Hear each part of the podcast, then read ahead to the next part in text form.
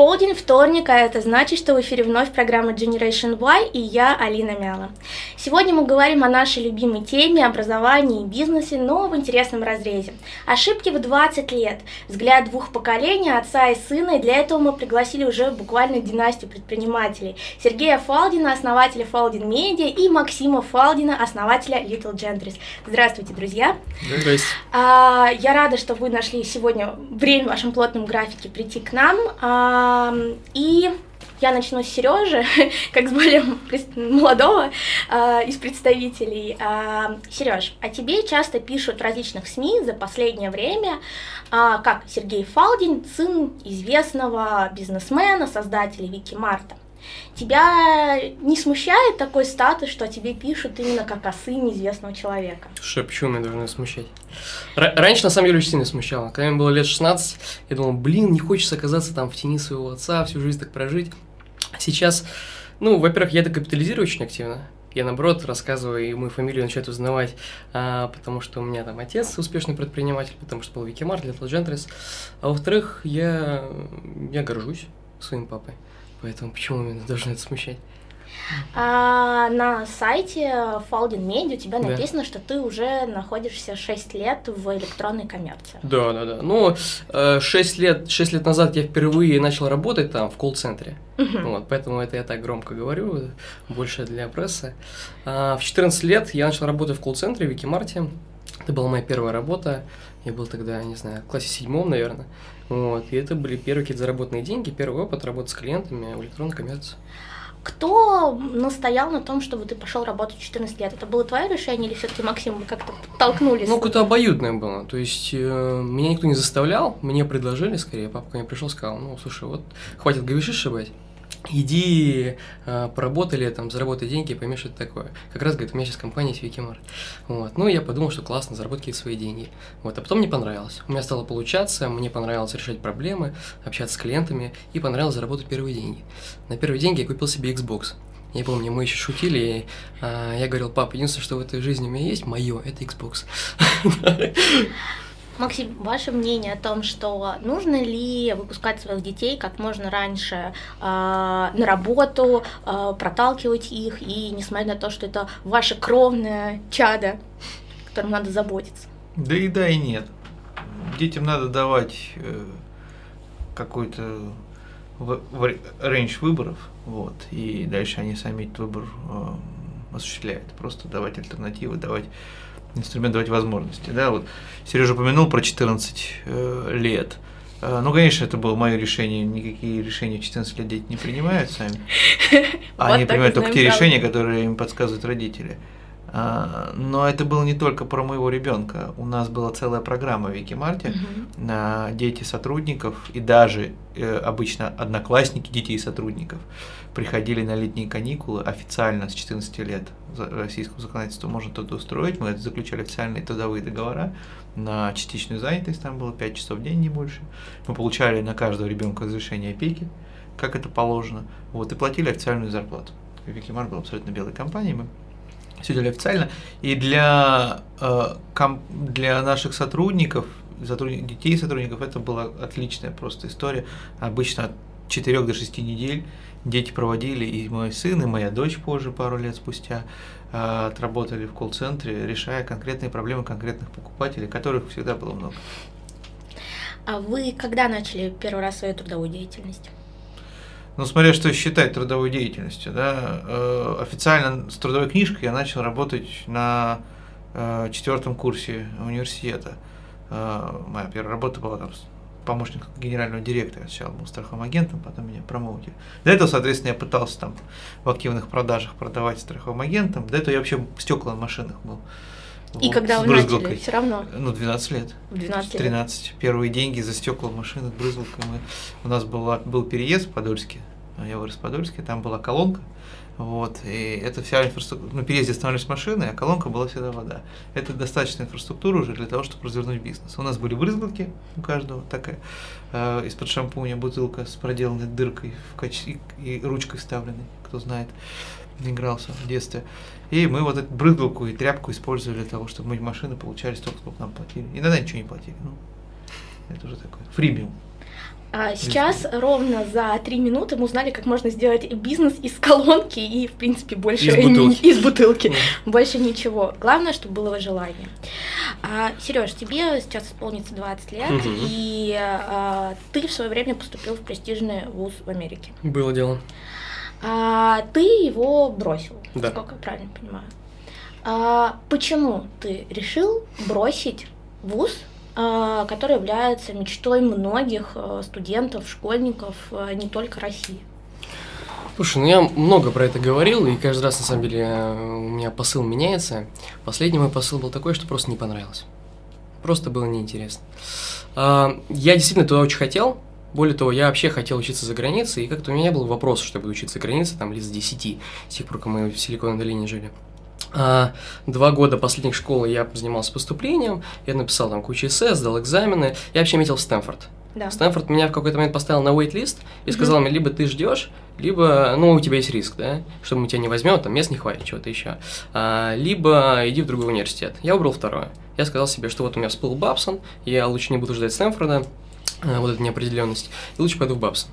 А, потом я посмотрел по всем рейтингам, Бабсон там действительно номер один университет по предпринимательству США, по бакалавру, вот, то есть не MBA, а именно вот Мгм. undergraduate. И я думал, почему бы и нет. Начал читать, изучать, вроде бы все круто, все нравится, там действительно ребята про предпринимательство. Я туда приехал, и, честно сказать, я ничего не понял. То есть вот прошло 7 месяцев, у меня было, наверное, единственное, что самое полезное, это а, профессор по имени Лэн Грин, к тому же его уволили. Это вось- 80-летний миллиардер, который построил 32 компании. Одну из них он продал за полмиллиарда долларов Пепсика. Вот. И он преподавал Бабсоне, но в год, когда я туда поступил, его уволили. И он там приезжал, читал платные лекции. Это были единственные лекции, которые дали реально мне что-то полезное, на которые я ходил и прям вот, прям вот держался за них. И впоследствии, когда я уехал из Бабсона, я продолжил с ним общаться, мы с ним по скайпу созванивались, он мне книжку свою подарил новую. Вот. А все остальное, я просто не смог влиться в коллектив, откровенно говоря. Американцы, они, американские, э, не знаю, там, подростки, миллениалы, они более инфантильны сами по себе. И вот у меня был тогда уже какой-то опыт, мы с тобой делали эти проекты, Да. да, мы работали в Викимарте, а я работал в Викимарте. И после всего этого, после этого драйва, который у меня был в Москве, оказаться а, в такой вот посредственности, на самом деле, американской, а, мне было грустно, и я не понимал, что я там буду делать следующие 4 года. То есть вот 4 года это слишком много, чтобы пройти Бабсоне. Если бы там программа длилась год или два, я, наверное, еще подумал остаться. Но я просто думал о том, что я там проведу еще 4 года, потом это недешево, вот, и э, я в итоге просто понял, что мне там делать нечего, я могу потратить следующие там важные 4 года с большей пользой. Ты, когда вернулся в Россию, ты поступил в какой-то вуз? Нет. Ну, а, на следующий день после того, как я прилетел а, в Шереметьево, я пошел работать в Little Gentries. Мгм. Прям у меня не было э, перерыва, это во многом была инициатива папы, вот, чтобы я там не, плавал везде, да, вокруг да около. Я пробовал поступать, я хотел, в какой-то момент я решил, что мне нужно поступать в Италию, я действительно туда поехал, в Милан, там был какой-то университет в Баконе. Во многом это было... Не какой-то нормальный Да, университет. Да, да, да. Во, во многом, во многом это было, э, во многом это было из-за девушки, с которой я тогда встречался. Вот. А это я сейчас уже так понимаю. Тогда не понимал. Вот. Но я считал, что вот мне нужно поступить в Милан. Вот. И я туда не поступил.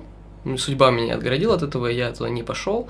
И я потом начал пробовать сейчас осенью 17 года поступать еще раз в Англию. Я метил в Лондонскую школу экономики, но тоже что-то у меня не получилось. Тоже что-то я не добрал. То есть там у меня сейчас там проблема с математикой, я там не добрал пару баллов. И, возможно, я буду сейчас пересдавать в этом году, чтобы поступить уже в 19-м. Вот. Но я никуда не тороплюсь, поэтому я, у меня к образованию очень философский подход. Сейчас Вот. мы про образование Да. поговорим отдельно и про подходы к нему Максима. Это такое важное решение, на самом деле. Я опять-таки понимаю, что оно было принято не просто самим Сережей, а о том, чтобы поставить престижный э, вуз в Америке. Нет, здесь неправильно. Э, Это решение как раз было принято уже самим Сережей. Что в отличие от ситуации, когда ему было 14, а ему на самом деле тогда только исполнилось 14, здесь, э, здесь он уже был не ребенком, и он был, ему уже было 18, а, и самое главное, что я себя помню 18, я принимал похожее решение самостоятельно. Э, Я поступил в стали сплавов, потому что мои родители закончили стали сплавов, мама физик, папа физик, и эм, Мне, мне сказали, что физика это вот главное, Это а да, остались сплав хороший вуз, из Подольска ты все равно больше никуда не поступишь, какой тебе физтех, вот, ну, слава богу, не физтех, слава богу, стали сплав, Три семестра физики мне хватило. Я не 7 месяцев, как Сережа, продержался, я 3, 3 семестра продержался. Но после третьего семестра я сбежал. Я сбежал, бросил вуз, вот, пошел, э, забрал свой аттестат, э, с этим аттестатом пришел в МГУ на экономический факультет и подал заново. Вот, там было все, и проблемы с армией, потому что давали отсрочку только один раз, должны были меня в армию призвать. И э, я, кстати, ее законным способом э, избежал эту историю. Я задним числом оформил перевод с одного места на другое уже поступив. И э, с отцом, потому что отец, я сам тяжело очень воспринимал, я прекрасно его сейчас понимаю, за нас мстят наши, наши внуки, да, вот, э, я прекрасно понимаю, э, что он чувствовал тогда, вот, я, понятно, много вложил в то, чтобы Сережа учился в Америке, я тоже чувствовал э, тяжело, мне прям, я переживал, вот он не даст соврать, как это все было, вот, поэтому, нет, это было его решение, я был против я даже больше скажу, но я ему дал этот выбор. И здесь очень важно, я сам принимал подобное решение. Это нормально для мужчины принимать решения. И это, кстати, вспоминая сейчас, еще до того, как Сережа вы, выкинул этот кульбит, я э, прекрасно помню, что я несколько раз вспоминал это свое решение, об то, что бросить, МГУ, бросить институт и поступить в университет, в самый престижный тот момент место, где учиться, это экономический факультет МГУ в 96 году, престижнее mm-hmm. места учиться не было. Все хотели быть экономистами. И для меня вот тогда это сделать, это было первое мое серьезное решение в жизни. Самое первое и самое серьезное. Вот. вот я хотел, чтобы мы принимал такое же решение. Ошибочное или нет, это уже не важно. Сейчас что вы думаете о том решении, которое принял Сережа, о том, что с образованием можно подождать и нужно бросать неинтересное? Ну, во-первых, точно нужно бросать неинтересное. Вот прям набросать неинтересно. Во-вторых, и в главных, на самом деле. Он так упомянул про то, что вот он Стэнфорд, вейт-лист, он не стал ждать. Записался, там, конечно, был риск, и скорее всего даже он не, не прошел бы через это вейт-листа, Стэнфорда вейт-листа там 2% проходит.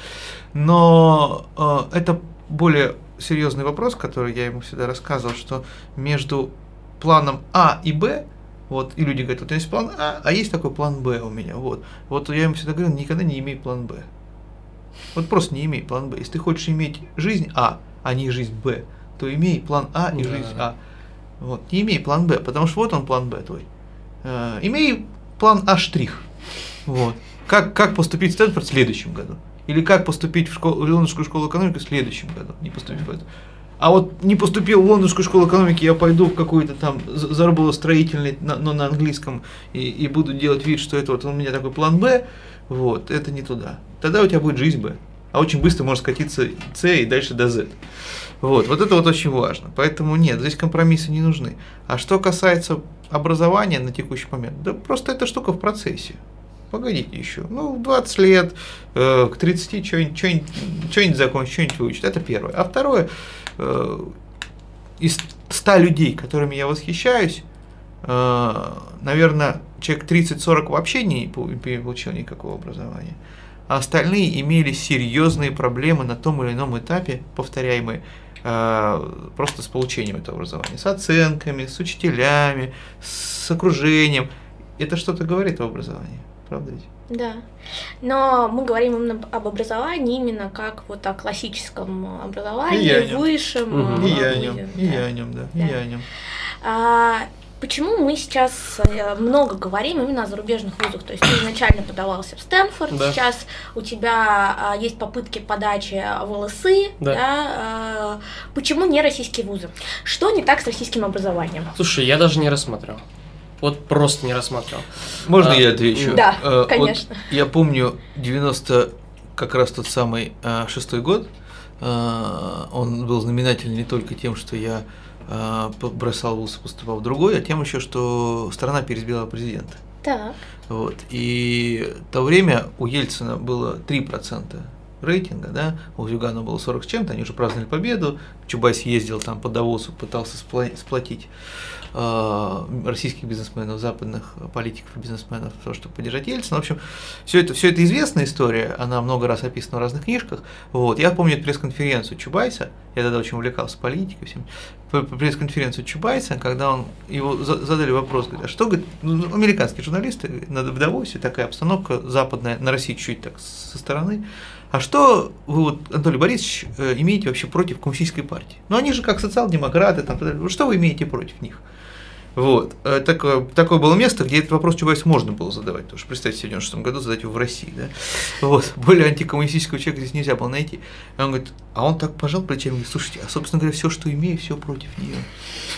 Вот так же у меня с российским образованием. С российским. Он говорит, что вы имеете против? Да все. Да. Это очень общий ответ, если честно, и мне так как это очень общий вопрос. Мне как человек, Давай, работающим в, образов... в образовании, Это. непонятно, что не так. Не так да. учебники, не так... А вот все не так. Не, не так люди и не так вообще... Люди кто? Люди-студенты Лю... как сообщество. И студенты, и преподаватели как сообщество, и вообще система образования. То есть ты возьмешь... Вот, вот в России самый крутой университет, наверное, это вышка.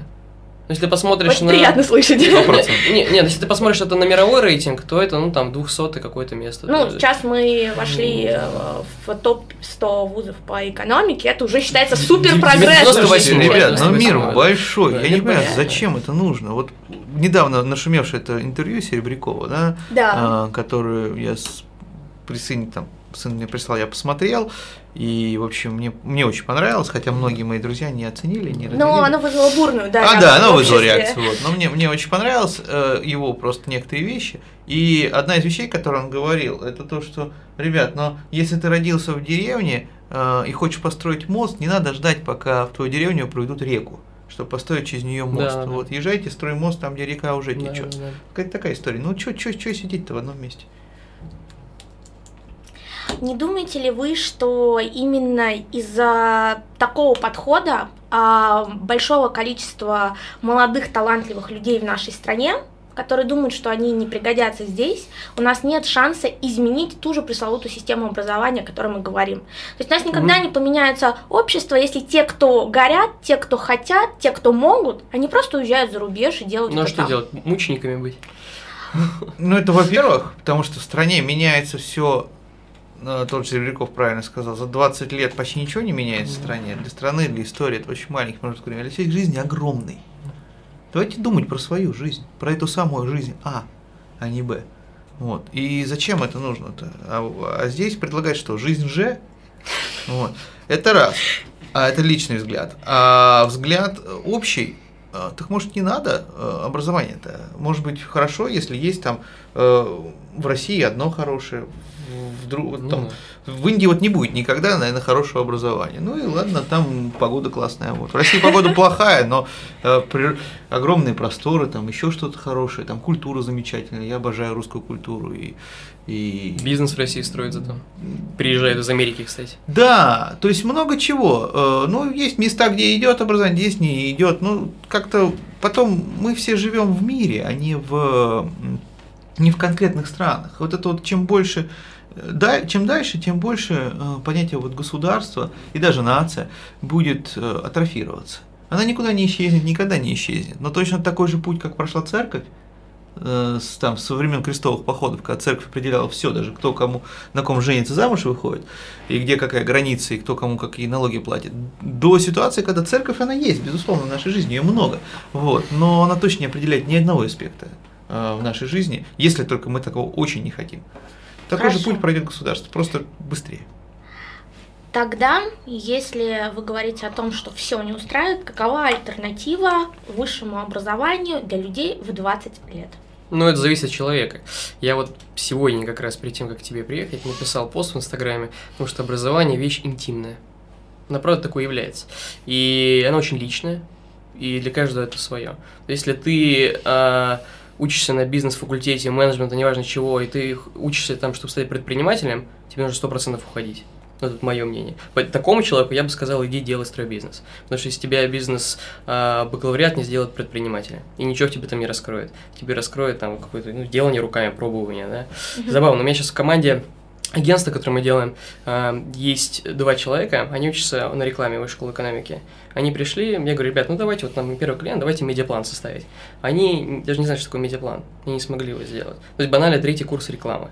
И вот такие вещи, они мне говорят, Сереж, спасибо тебе большое, я вот у тебя за неделю в агентстве выучил много больше, чем там за три года э, в школе экономики. Понятно, что это утрировано, но суть остается такой, что если ну, практики больше, нужна практика.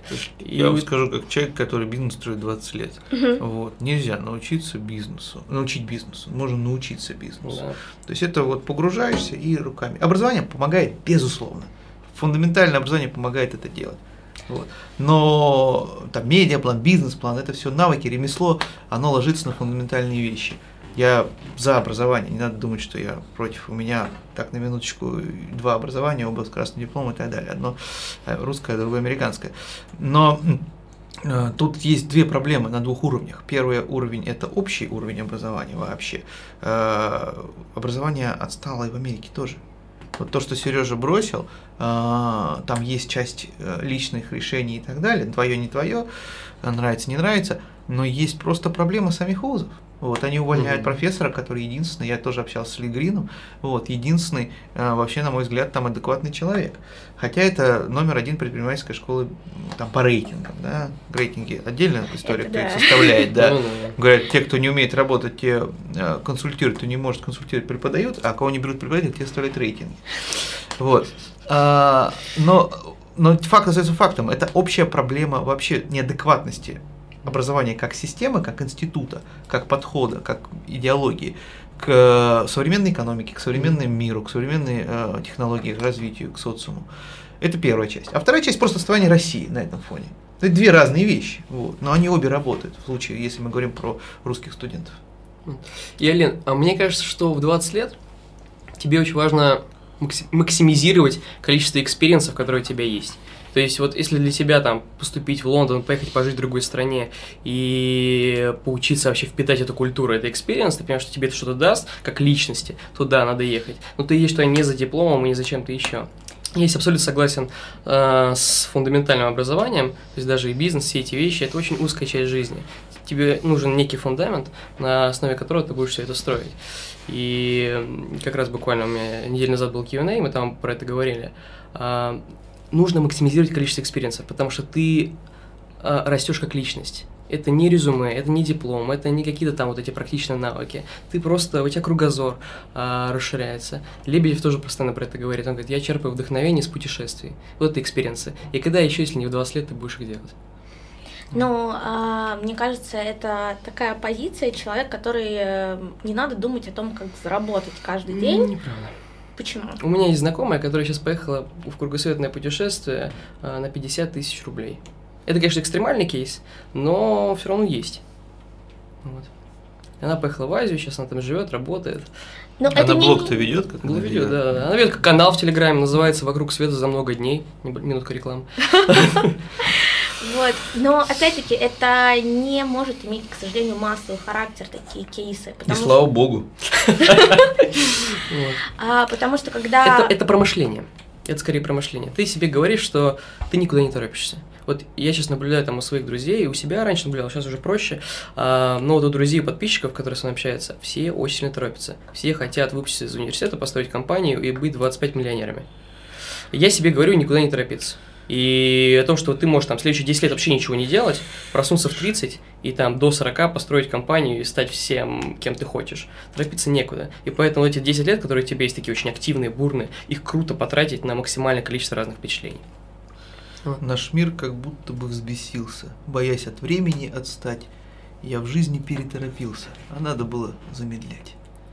Это вот Гафт. Я вот недавно ходил, ему уже совсем много лет. Да. И, конечно, уже не надо ходить на его творческие вечера, там нет энергетики, то и так далее. Но осталось много видео, осталось много видео, осталось много записей, э, книг.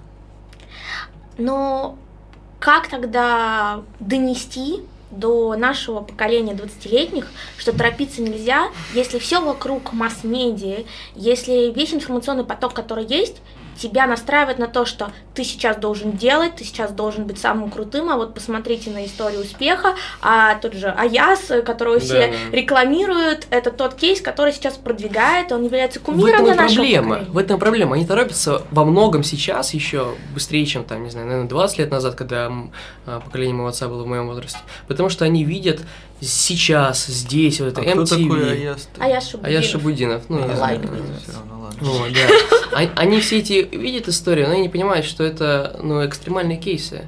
Они видят там Марк Цукерберг и так далее. Это все success stories. Это ты не станешь Марком Цукербергом, если ты уйдешь из Гарварда, да, то есть не надо про это думать так. А, я думаю, что ответ это некая сила воли, некое мышление, которое у тебя должна быть. Ты должен это выработать себе.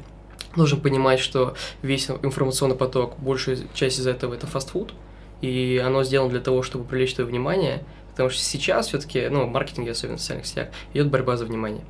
И они пытаются привлечь твое внимание, чтобы ты посмотрел видео, ролик, и там все это фастфуд. И как-то обращать внимание больше на себя, вот, думать про себя, понимать. Это, это, знаешь, это какая-то внутренняя уверенность. А, Мне кажется, когда тебе 19-20, у тебя этой уверенности нет, и за очень редким исключением. Я вот, опять же, у меня тоже она не до конца, я пытаюсь себе это вырабатывать постоянно. Но вот тот факт, что ты торопишься и суетишься, говорит о том, что ты боишься, что у тебя что-то не получится. Вот, нужно просто признать, что у тебя все будет. Вот, и как-то двигаться. Немножко такая утопическая мысль. Ну, почему? Почему? Почему? Ну, ты чем правильная мысль? Выдохни. Вдохни и выдохни. Ну, надеюсь, что наши слушатели и зрители немножко пропитаются этой энергетикой. Да. А, хорошо. Тогда, какие самые распространенные ошибки можно избежать в 20 лет? Вот взгляд того человека, который сейчас 20 лет Мгм. и который а, уже прошел. Которому опыт. давно было. У вас все было. Которому 20 было 20 лет назад. Отлично. А, Слушай, ну, во-первых, не торопиться, мы об этом говорили, только что это первое. Ошибки. Я пока, Сереж, думаю, расскажу. Я первый раз на этот вопрос ответил, а, встретив книжку. Есть такая книжка. What I wanna know when I was 20, да? Да, читал. Вот. И, ну, такая она, вот. Ну, интересно прочитать в этом возрасте. А, Я просто вдохновленный, скорее, даже не самой книжкой, сколько названием, приехал к Сереже в школу, когда ему было 13 лет, тебе было. Или когда это было? Ты как-то в школе перед одноклассниками после читал, Америки, да, да, Да, да. да. Я приехал, э, меня позвали, сказали, что вот мы устраиваем там родители иногда рассказывают там какие-то вещи детям. Ну, такая школа. Я приехал, там собрался его ученики, и я им рассказывал, я выписал себе э, вот примерно на тот вопрос. Ответ там штук там 20 принципов, 10 я уже не воспроизведу, вот, они внимательно слушают. Конечно, говорю я только для одного человека, но это был такой акт воспитания, вопрос, как воспитывать своих детей, да, ну, придите хотя бы раз в школу и выступить перед классом, в контексте классов, а, и ему будет очень интересно или ей послушать вас, и, а, и это будет очень многое воспринято, вот, очень сильно будет воспринято. А, но тем не менее, вот на этот вопрос я вот тогда пытался ответить, когда им было 13. И что вы ответили? Ну, там разные были, вот не торопиться, безусловно, но э, вот мы, я начал с того, что не надо иметь плана Б, Да, надо иметь план А, да, это вот, ну, начнем с этого, а это продолжение того, что не надо спешить, вот, все придет, Э, если что-то не получается, значит, оно просто не сейчас должно получиться или не так, вот. Дело в том, что человек в жизни, безусловно, является и режиссером собственной жизни, ну, в той степени, в которой он хочет являться режиссером, в той степени, пока он режиссуру не отдает другим, да, вот, он может отдать, и тогда, конечно, он не будет режиссером. Он является актером, безусловно, как действующим актером, да, вот, он много кем является, он единственным, кем является, сценаристом. Сценарий не его. Сценарий, вот мы не знаем, что как будет, да, то есть я э, просто научись ловить кайф от того, что ты не знаешь сценарий, это сложно. Я до сих пор учусь. Вот, ловить кайф того, что не знаешь сценария, потому что э, мы пытаемся все контролировать, да, и до той степени, что что-то происходит, что нас не устраивает, или наши планы не, не ложится, и обязательно это плохо. Обязательно это плохо. Это сразу все. Это вот мы контроль фрики на самом деле. Каждый в разной степени. Есть совсем экстремальные кейсы, люди боятся на самолетах летать. Вот все про то же психологи расскажут. А есть просто более мягкие, э, но все равно контроль фрики. Особенно люди, которые там как я там бизнесом занимается, у нас бизнес-план есть, мы хотим там, Мгм. человек занимается бизнесом и не владеть сценарием. Да вот так, приходится. Мгм. Сценарное планирование это называется. Несколько сценариев ты планируешь. Я А? подписываюсь под А, а штрих, а два штриха, а три штриха, но не Б. Тяжело мне вот сейчас сказать, какие ошибки совершаешь в 20 лет, потому что мне 20 будет только через месяц. И в этом плане... Ну, через месяц вот- скажешь. Да, через месяц скажу, а лучше послушать, пока я подпишусь. Хорошо. А, воспит- У вас есть еще дочь, она чуть младше Сережи. А как отличается воспитание сына от воспитания дочери? Да колоссально отличается. Сына знаешь, как воспитывать, дочь нет. Ну, это отцы, отцы. Матери, наверное, наоборот. Говорите ли вы своей дочери те же советы, что у Я Сережи? думаю, вы скажете те же, те же матерные слова. Ну, разные. Не, ну какие-то вещи да, какие-то вещи да. Эм, Но они. Дело не в том, что мальчик-девочка, а дело в том, что они люди очень разные. Они очень разные. Вот ее не надо учить, например, не спешить. Вот, она вообще никуда не дает. Ей не надо учить э, про план Б, про план С. Она вообще нормально живет в одном плане, а не сработает только на следующем сядь. Вот у нее это врожденное. Вот. Это мне до такой степени надо, Сереже, на самом деле, даже больше, чем мне. А ей вот она вообще на волне. А, рассматриваете ли вы, что она тоже пойдет по вашим стопам и будет заниматься бизнесом? Думаете ли вы об этом? Я не думаю про это. Она э, очень любит творчество, всякое разное, там от сценического проявления драма там, до, до рисования, до танцев. Куда-то туда она пойдет. Да и Сережа, он не сказать, чтобы там прям по моим стопам пошел. Он скорее вот ищет себя в медийной истории, да. Она не обязательно бизнесовая, хотя может быть частично быть бизнесовой. Это вот про другое. Я просто не предприниматель одной, одной отрасли какой-то, да, я не человек, который очень хорошо разбирается в чем-то и поэтому из этого сделал бизнес. Вот. э, Я предприниматель системный, я могу... Вот у меня первый бизнес был ресторан.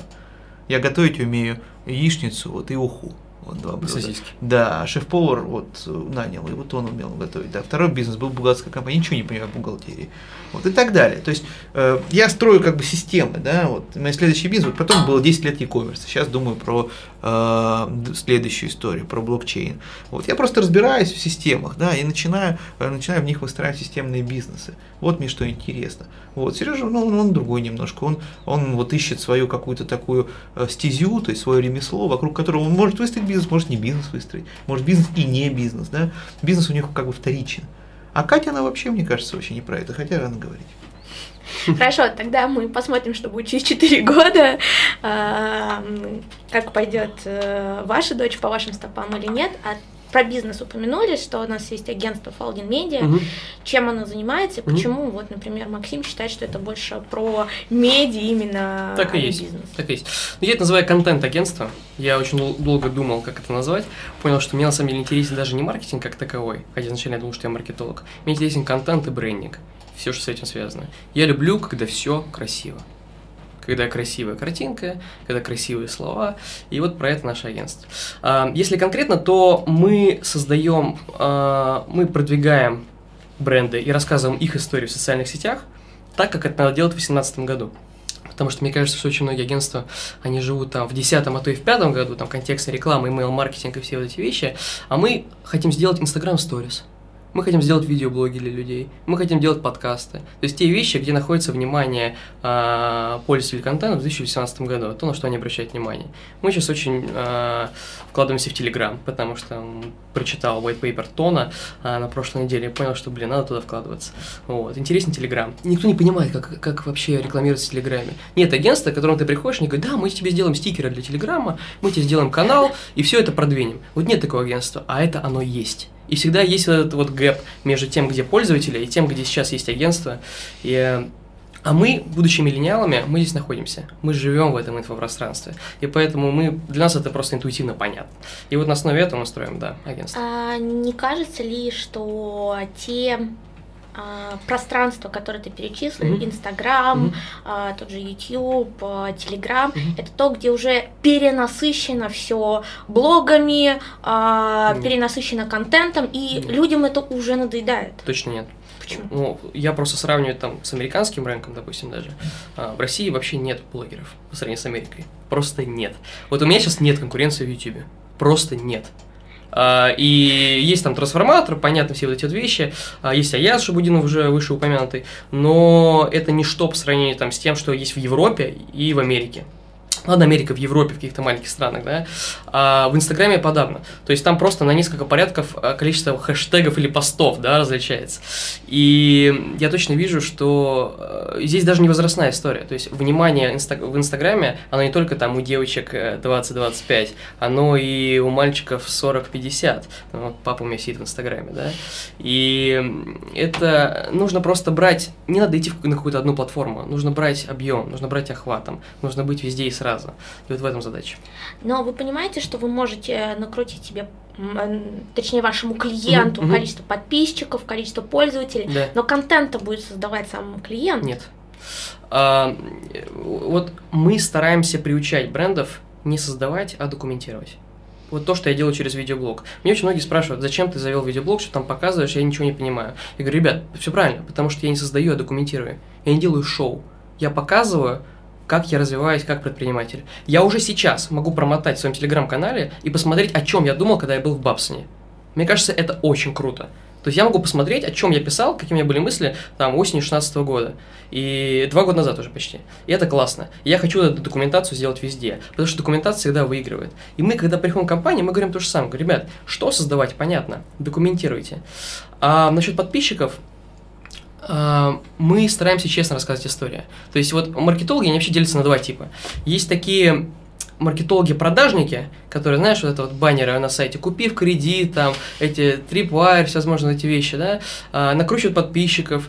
Это вот такие, а, они за конверсию. Они там лиды покупают, трафик покупают. А есть маркетологи, которые больше про брендинг которые больше играют в долгую, они рассказывают медленную историю э, компании, историю бренда, они с каждым подписчиком, с каждым читателем взаимодействуют один на один. Это совершенно другой подход. И вот мы за, мы за второй.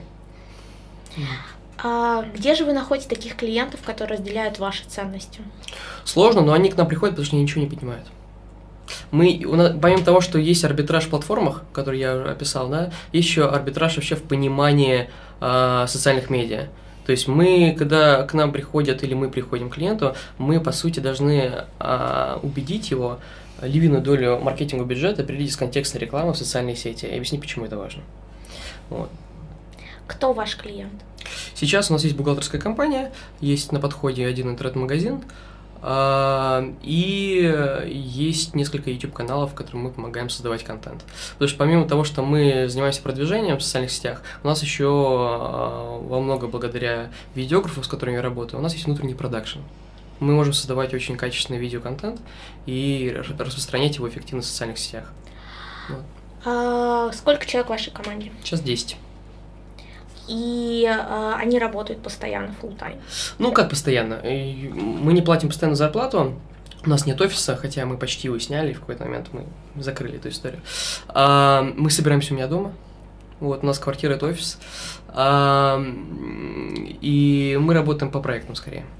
Вот, то есть ребята мне помогают с моим личным контентом, потому что, а, если ты заметил, там, я во всех соцсетях, и у меня там один-два раза в день выходит контент, я бы физически один не смог столько производить контента. Ребята мне помогают с этим, и то же самое делаем для клиентов. Вот. Откуда у вас деньги? А, агентство – это cash-flow positive бизнес. Мы сначала получаем деньги, а потом делаем. Мы работаем только по 100% предоплате. Агентство – это лучший бизнес, который можно начать, а, когда тебе лет 20 потому что у тебя нет денег, у тебя нет там, а, в принципе, никакого а, трек-рекорда, так сказать. Ты находишь людей, которые разбираются в том, в чем они понимают. Скажем, там, у нас есть СММщики, дизайнеры, видеографы. А, находишь клиента, который это нужно, и берешь стопроцентную предоплату. Ну вот смотри, то, что сейчас все как раз обсуждают, и то, о чем сейчас кратко упомянул mm-hmm. Максим, это, это понимаю, будущий или сейчас mm-hmm. уже текущий бизнес, это как раз блокчейн да. и там ICO да. продукты. Да. Почему не эта сфера? Я пробовал, но проблема в том, что мало мне еще лет, если честно. То есть я пробовал фонд, я, я собирал деньги, инвестировал. И мы даже пробовали, э, делали IT-проект.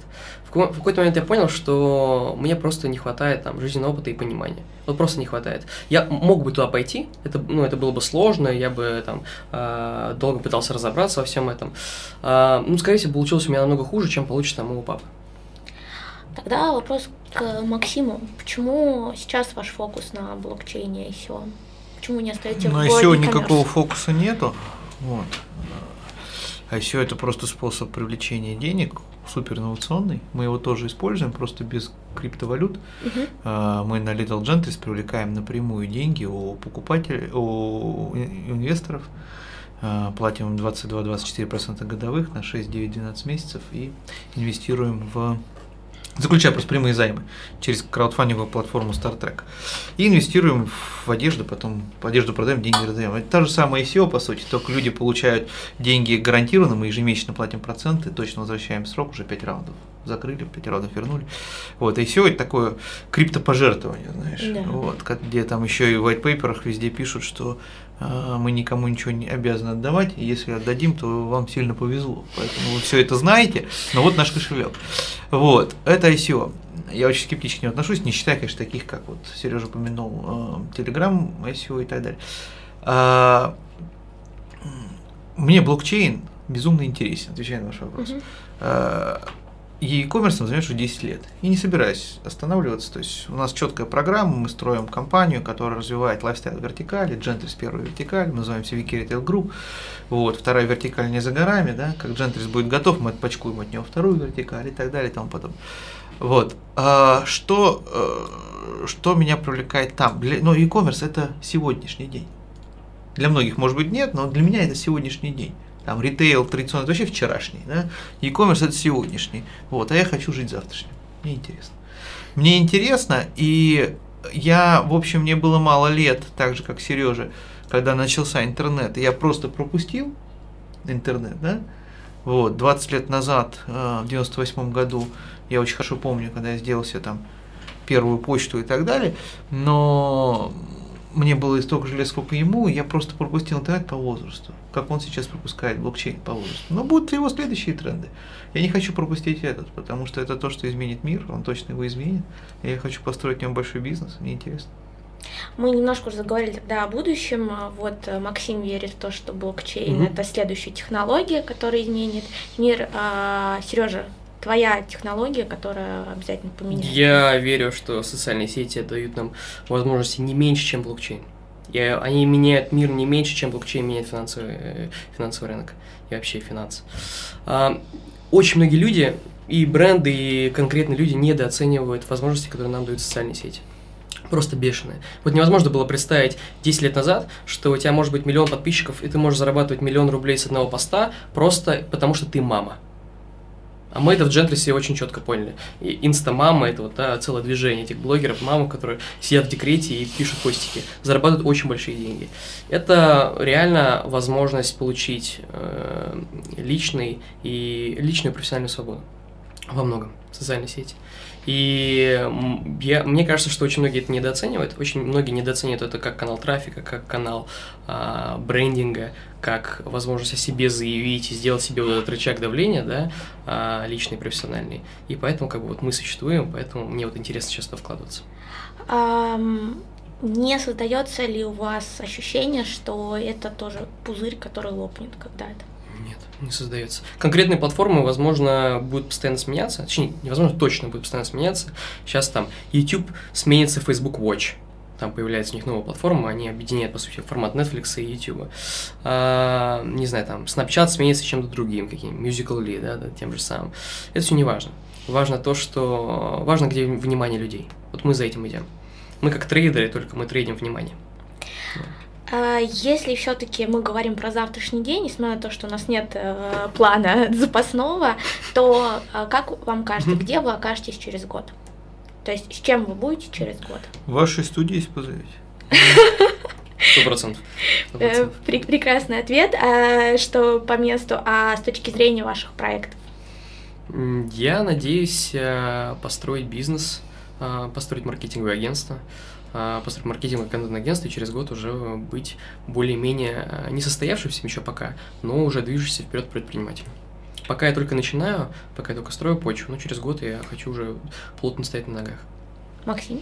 Да у нас много планов. Я запущу точно э, свой вот этот вот блокчейн проект. Мгм. Мы продвинемся по а, формированию Wiki Retail Group. Мы пройдем через этап акционирования в этом году, который мы сейчас активно готовим. И это просто принципиально по-другому а, нам позволит привлекать оборотные средства и вообще работать с инвесторами. В общем, большие планы. Ну и маленький блиц. Мгм. А, онлайн или оффлайн? Оффлайн, Оффлайн где? на природе. Хорошо. MBA или вуз? MBA, А, MBA в России, MBA за рубежом? за рубежом. ICO или IPO?